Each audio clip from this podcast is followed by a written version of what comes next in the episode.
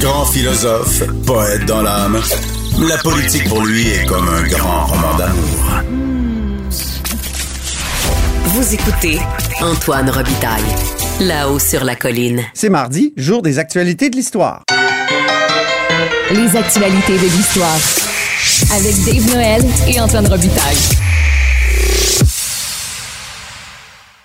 Bonjour Dave Noël. Bonjour Antoine. Dave Noël, c'est notre chroniqueur d'histoire et accessoirement journaliste au devoir, auteur entre autres de Montcalm, général américain au Boréal. Il est avec nous euh, tous les mardis parce que l'histoire et le passé sont toujours d'actualité en politique. Et justement, commençons par la thématique des statues vandalisées. La semaine dernière, on a appris que la statue d'Aunsick avait été vandalisée euh, dans le nord de l'île de Montréal. Oui, à saute au récollet. Mais pourquoi est controversée la statue d'Aunsick, le pauvre? Oui, ben c'est ça. là. Donc, c'est mercredi dernier, c'est euh, dans les pages du Devoir, mon collègue Étienne Paré qui révélait cette histoire-là. La statue a été vandalisée à coups de masse. On a aussi barbouillé le, un passage de la plaque commémorative qui accompagne la statue où on peut lire qu'Aunsick a été euh, tué par des méchants hurons. Donc, euh, c'est un peu ce qui a provoqué tout ça. On est vraiment dans la vague euh, de la remise en question de la statuaire d'une certaine époque où on, euh, on avait en, en tête la Nouvelle-France héroïque avec les, un peu comme dans le, le Far West, les cowboys contre les Indiens, entre guillemets. Oui, oui. Euh, cette statue-là est controversée, mais à, à plusieurs, euh, sur plusieurs plans. Euh, donc, la statue, comme tu disais, se trouve au site patrimonial de Sault-au-Récollet. C'est dans Montréal, euh, près de la rivière des Prairies. Euh, c'est situé non loin de l'endroit où le récollet Nicolas Viel est décédé en 1625, mort en canot. Son canot s'est renversé et avec lui, il y avait le jeune Hunsick qui était, à l'époque, on pensait que c'était un huron à l'origine. C'est pas tout à fait ça. Euh, mais on va y revenir. Euh, donc, en 1903, on construit un monument, un double monument en fait. Une statue pour Viel et une statue pour Hunsick. Et de cette statue-là, elle est coiffée d'un d'une coiffe huronne, là, le, le- le fameux chapeau à- Oui. un peu à plumes qu'on voit. Euh, et ils sont, ils sont là. Et euh, dans le fond, le- le- le- l'endroit de saut au récollet est nommé ainsi en l'honneur de, de Viel, le saut au récollet, donc le récollet qui a sauté dans la rivière, qui a- Oui. dans un, un rapide. Et euh, en 1897, on décide de nommer le village voisin de Black River euh, Hunsick. Ça va devenir le quartier Hunsick euh, qu'on connaît aujourd'hui. Et euh, ce qui est intéressant avec ce personnage-là, c'est qu'on sait même pas son véritable nom, parce qu'Hunsick, c'est pas son nom d'origine. Non. D'où ça vient, Aunsick, est-ce qu'on le sait? on- en fait, ce, on- ce qu'on sait, c'est que c'est ça signifie en huron un être petit, chétif. Euh, Ah oui. c'est ce qu'on sait. Euh, lui, c'est un Français, en fait. Il est arrivé en Nouvelle-France en 1619, donc à l'époque de Champlain, ou à, un moment où il n'y a pas grand monde dans la colonie. Euh, il a hiverné à Québec en 1620, 1621. Et ensuite, il va, euh, avec le frère Viel, missionnaire, chez les Hurons, au lac Huron, dans les grands lacs actuels. Et c'est ça. Donc, c'est en 1625 que les deux décèdent par noyade. Et c'est ça. À l'origine, on, s- on- on a laissé courir la rumeur selon laquelle c'est les, des Autochtones qui auraient assassiné volontairement les, euh, les deux personnages, mais finalement, on- maintenant, on sait que c'est vraiment accidentel. Et on sait aussi depuis 1942 seulement, par contre, que euh, n'était pas Huron, mais français. Euh, mais il a pris un nom euh, local, donc c'est ce qui explique un peu pourquoi il a été C'est statifié. vraiment de l'appropriation culturelle? Ah, c'est plus co- c'est quand même plus compliqué que ça, mais la statue donc date de 1903. La statue témoigne d'une époque où on pensait qu'il était Huron, mais on sait maintenant qu'il ne l'était pas. Euh, et d'ailleurs, c'est pourquoi en 1990, la statue a été vandalisée, mais pour complètement d'autres raisons. À l'époque, on est en marge de la crise d'Oka, et euh, c'est des, des gens, euh, comment dire, qui sont Hostile aux hostiles aux Autochtones. qui vont vandaliser la statue à ce moment-là. Et là, on l'a on l'a semaine dernière pour une raison inverse. Mais on a quand même frappé la statue à coups de masse maintenant qu'il est euh, redevenu français depuis 1942. Euh, Excuse-moi de rire, mais c'est parce que le pauvre, on- il veut beaucoup de mal. oui, tout à fait. Et en- Oui. en, plus, le- son problème, c'est que la... De tout, il est, il est frappé de tous les côtés, c'est le cas. Ouais, c'est un martyr. Oui. Un martyr. Euh, c'est ça. le problème, c'est que la statue se trouve sur un terrain privé, un site patrimonial. La fabrique dit qu'elle n'a pas d'argent pour restaurer le monument. Euh, donc, c'est ça. La ville veut pas euh, intervenir parce que c'est pas sous sa juridiction directe. Donc, euh, ça va pas très bien pour Hunsick. Euh, un fait intéressant, c'est que sur la tour centrale du Parlement du Québec, Oui. on a une statue de Vielle qui est au-dessus de Montcalm, donc vraiment placée au centre du Parlement. Mais on la voit, Ah oui. on la remarque jamais parce qu'elle est dans les airs au-dessus. Faut vraiment se pencher pour la voir. OK. Ou C'est dans- important, les récollets, dans le temps. On a comme oublié ça. Oui, tout à fait. Les récollets, ils ont été très importants dans l'histoire du Québec. Surtout dans les débuts de la Nouvelle-France. C'est Et ça. euh, d'ailleurs, sur le- le- la façade du Parlement, il est à côté de Jean de Brébeuf. Euh, la statue sur, à Québec, c'est une statue de Sylvia Daou.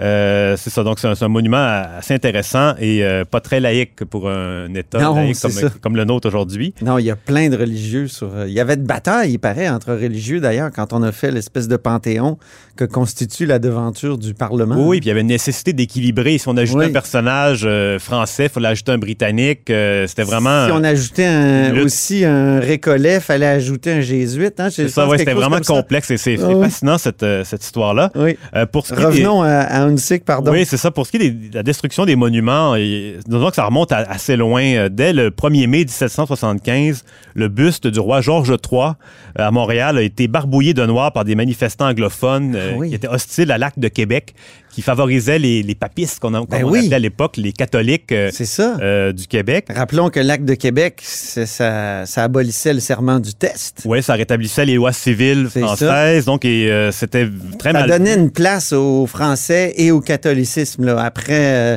l'espèce de parenthèse entre la conquête de 1759-1763 et donc euh, ça, ça, ça, ça- fermait la parenthèse. donc. Tout à fait. Et mais ça a été très mal vu par les anglophones, des ça. colonies euh, américaines d'ailleurs, qui vont, ça va, comment dire, être la goutte qui va faire déborder le vase vers la Révolution américaine. Et ici, la minorité d'anglophones euh, est très hostile. Donc, le, le buste de Georges III à Montréal, Pelbry, on lui met un collier de pommes de terre au cou.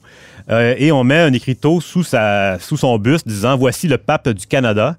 Et euh, on Donc parle- là, tu es en train de nous faire l'histoire du vandalisme à l'égard des, des, des statues. Oui, ben c'est ça, ça c'est un- C'était c'est le premier cas qu'on connaît. Euh, Finalement, la tête a été jetée dans un puits. Et euh, pendant l'occupation de Montréal par les Américains, parce que les Américains vont prendre la ville en, en 1775 et on va la retrouver seulement en 1834. Mhm. Et cette tête-là, aujourd'hui, elle est au musée McCord euh, dans un état quand même correct. Là, ah oui, c'est fascinant. Euh, sin- sinon, pour d'autres cas, je ne vais pas entrer dans tous les détails, mais Non. en 1963, à Québec, on a eu la fameuse colonne du général Wolfe qui a été abattue oui, euh, par des sympathisants felkistes et non pas des felkistes, comme on le dit souvent. par à- un à- camion, hein? Oui, une camionnette. On a attaché une, euh, un câble d'une trentaine de mètres euh, au pare-choc d'une camionnette et on a tiré sur le monument qui s'est effondré. Euh, il a été restauré plus tard. On a souvent lu que c'était une bombe, mais c'était pas une bombe. Non, c'est ça. C'est vraiment tout simplement un, un tir euh, de, de voiture. Euh, à la même année, on a eu la statue de la reine Victoria à Québec au parc Victoria qui, elle, a été dynamitée. Oui. Sa tête a volé à une vingtaine de mètres dans les airs. Aïe. Et elle n'a jamais été euh, restaurée malgré le- un projet d'un conseiller municipal à l'occasion du 400e de Québec on- qui avait avancé cette idée-là de restaurer ce monument-là. Euh, mais finalement, on n'a pas fait.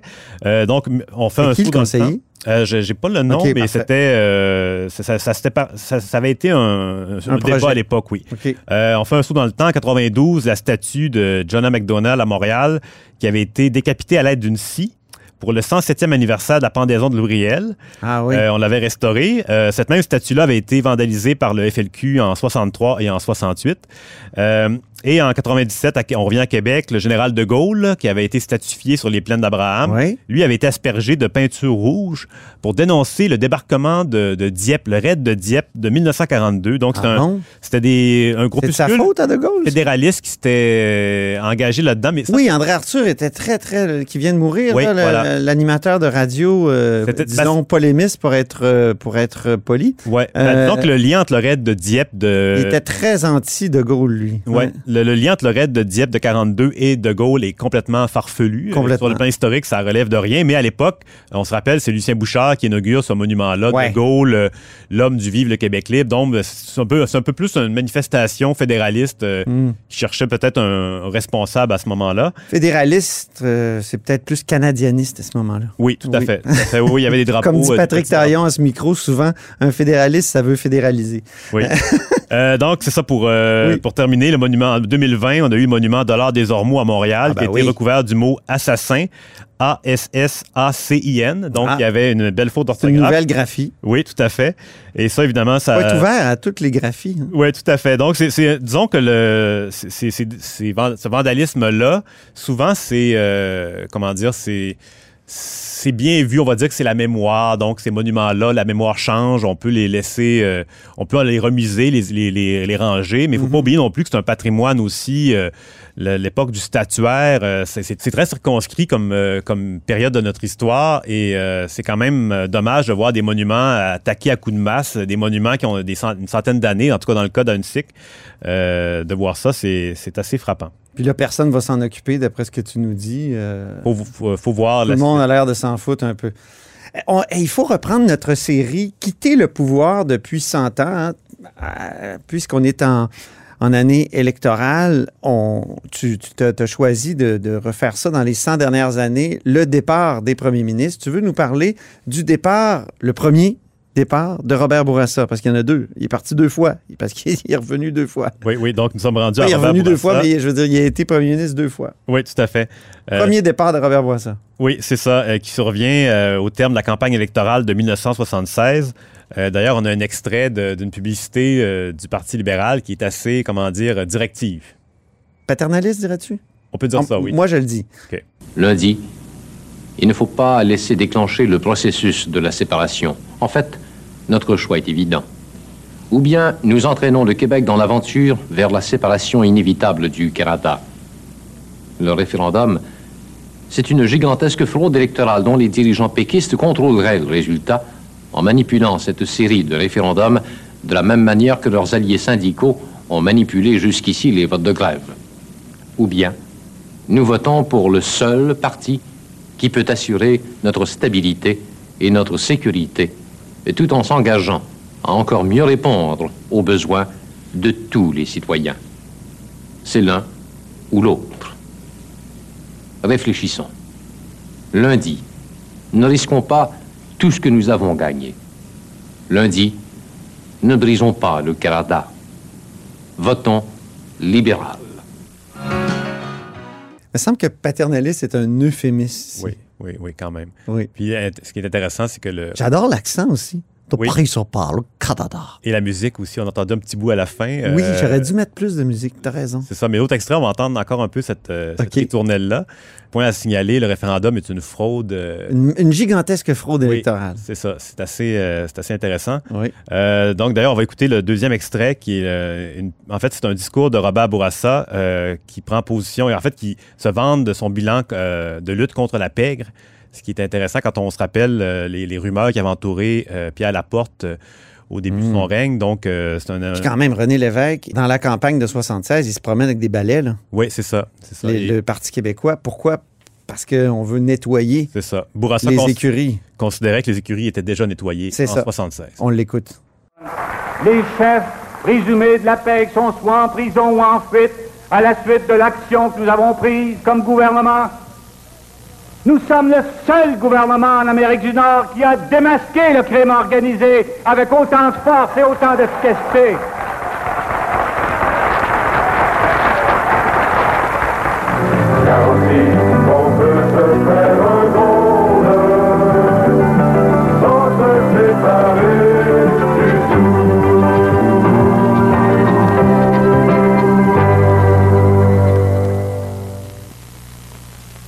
J'aimais ça, moi, les ritournelles électorales, Dave. Oui, Ça se fait plus, hein? C'est complètement passé de mode. Oui, oui. Ouais. La dernière que j'ai entendue, c'est 2007.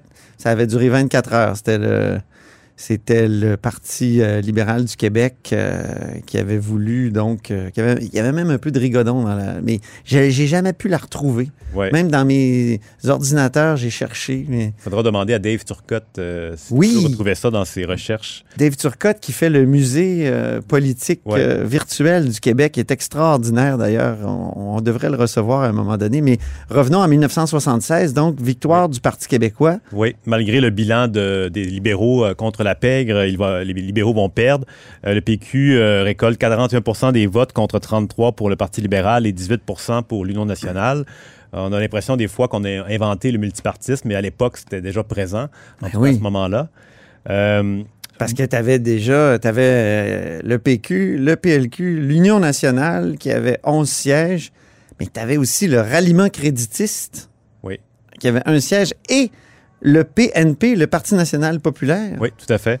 Euh, Bourassa, donc, de Jérôme Choquette. Pour revenir à la, au volet transition entre premier ministre. Oui, pardon. Euh, Bourassa, donc, en, en 76, il est battu lui-même dans le comté de Mercier par Gérald Godin du Parti québécois, le, le député poète. Euh, donc, Bourassa, il n'est âgé seulement que de 43 ans à ce moment-là, donc sa, sa vie commence en quelque sorte, euh, malgré tout ce qu'il a fait avant. Le 18 novembre, après l'élection, il rencontre René Lévesque, le premier ministre en devenir, au, dans son bureau à Montréalais de l'édifice Il y a une célèbre photo qui a été prise à ce moment-là. On voit les deux, René Lévesque, Robert Bourassa, qui discutent euh, de la transition du pouvoir. Donc, ça se passe à Montréal. Et on annonce à ce moment-là que le, changement de pouvoir va, être effectué le 25 novembre. Donc, quand même, un- une bonne période, 10 jours de transition. Euh, C'est une longue période par rapport aux autres? c'est quand même notable, euh, mais éventuellement, je vais, je vais te faire le fameux calcul. euh, Oui, ça va nous prendre un document oui, Excel. avec une moyenne euh, établie dans le béton. C'est ça. ce qui Ça va devenir une règle, ça, Oui, Dave. tout à fait. On va faire un, ratio. Oui, Oui. Euh, jour par transition. c'est ça. Voilà. Euh, c'est ça. À ce moment-là, dans les journaux, ce qu'on raconte, il y a toujours la traditionnelle scène d'échange de, bureaux. Le premier ministre s'en va dans le. D'effet va dans le bureau du chef de l'opposition et inversement. Mais dans le cas présent, ça n'a pas lieu parce que Bourassa a été battu, n'a plus de bureau et on jette un peu les dossiers du premier ministre à la va-vite. Et le journaliste du Soleil, Pierre Champagne, Oui. euh, note que dans- en, en fouillant dans les ordures, euh, qu'on a, jeté un manuel de l'Assemblée législative datant de 1885 Ben il y voyons. a un code criminel de 1910. Donc, on se, des fois, on se demande où sont passés les documents anciens. Ben, c'est dans des histoires comme ça qu'on voit que souvent, c'est jeté euh, dans les poubelles, C'est carrément. tellement bête. Tout à fait. Le 19 novembre, euh, Bourassa euh, donc, annonce son, son départ officiel et ben, en fait, fait son discours d'adieu. Euh, il dit que le Parti libéral devra s'engager euh, pour trouver une solution définitive à la question de l'avenir du Québec au sein du Canada. On est dans le 76. Euh, le 24 novembre, Bourassa tient son dernier conseil des ministres, ça, ça achève. Et le lendemain, le- René Lévesque est assermenté. Robert Bourassa file incognito en douce, quitte rapidement Québec. Et au lieu de sa limousine, il prend place à bord d'une Pontiac gris-vert. Ah. c'est souligné dans les articles. On en parlait la semaine dernière, la semaine dernière des, des, des Pontiac euh, qui Oui. n'existent plus. Donc, à ce moment-là, euh, Bourassa s'en va dans une Pontiac. Et euh, il y a Quand une tu rue- nous as parlé du chef autochtone Oui. de l'Ouest. du ouais. même nom. À ce moment-là, le Montréal Star évoque une rumeur selon laquelle Bourassa aurait offert à René Lévesque ses services à son retour d'un voyage en Europe. Il aurait dit que c'était la victoire du Parti québécois, c'était la fin du fédéralisme canadien, qu'il fallait maintenant des experts en marché commun. Donc, lui s'en va en Europe pour acquérir une expertise et revenir. C'est ce qu'il va faire. Il va étudier l'Union européenne. Ah oui, je me cette rumeur-là, c'est ça, d'une confidence, euh, c'est un peu étonnant. Euh, et donc, euh, Bourassa, en 77, il est à Bruxelles. Ensuite, il va aller à Washington, à l'Université Laval et euh, à l'Université de Montréal. Et c'est ça, il va euh, être élu finalement chef du Parti libéral du Québec le 15 octobre 1983, ce qui va préparer son retour au pouvoir deux ans plus tard. Ça, c'est un vrai retour. Ben, merci beaucoup, Dave, pour cette brève histoire du vandalisme mémoriel à l'égard des statues et aussi, aussi du premier départ de Robert Bourassa. Merci Antoine. À la semaine prochaine pour une autre actualité de l'histoire. Et c'est ainsi que se termine La Haut sur la Colline en ce mardi. Merci infiniment d'avoir été des nôtres. N'hésitez surtout pas à diffuser vos segments préférés sur vos réseaux. Ça, c'est la fonction partage. Ça aide l'émission à se faire connaître. Et je vous dis à demain.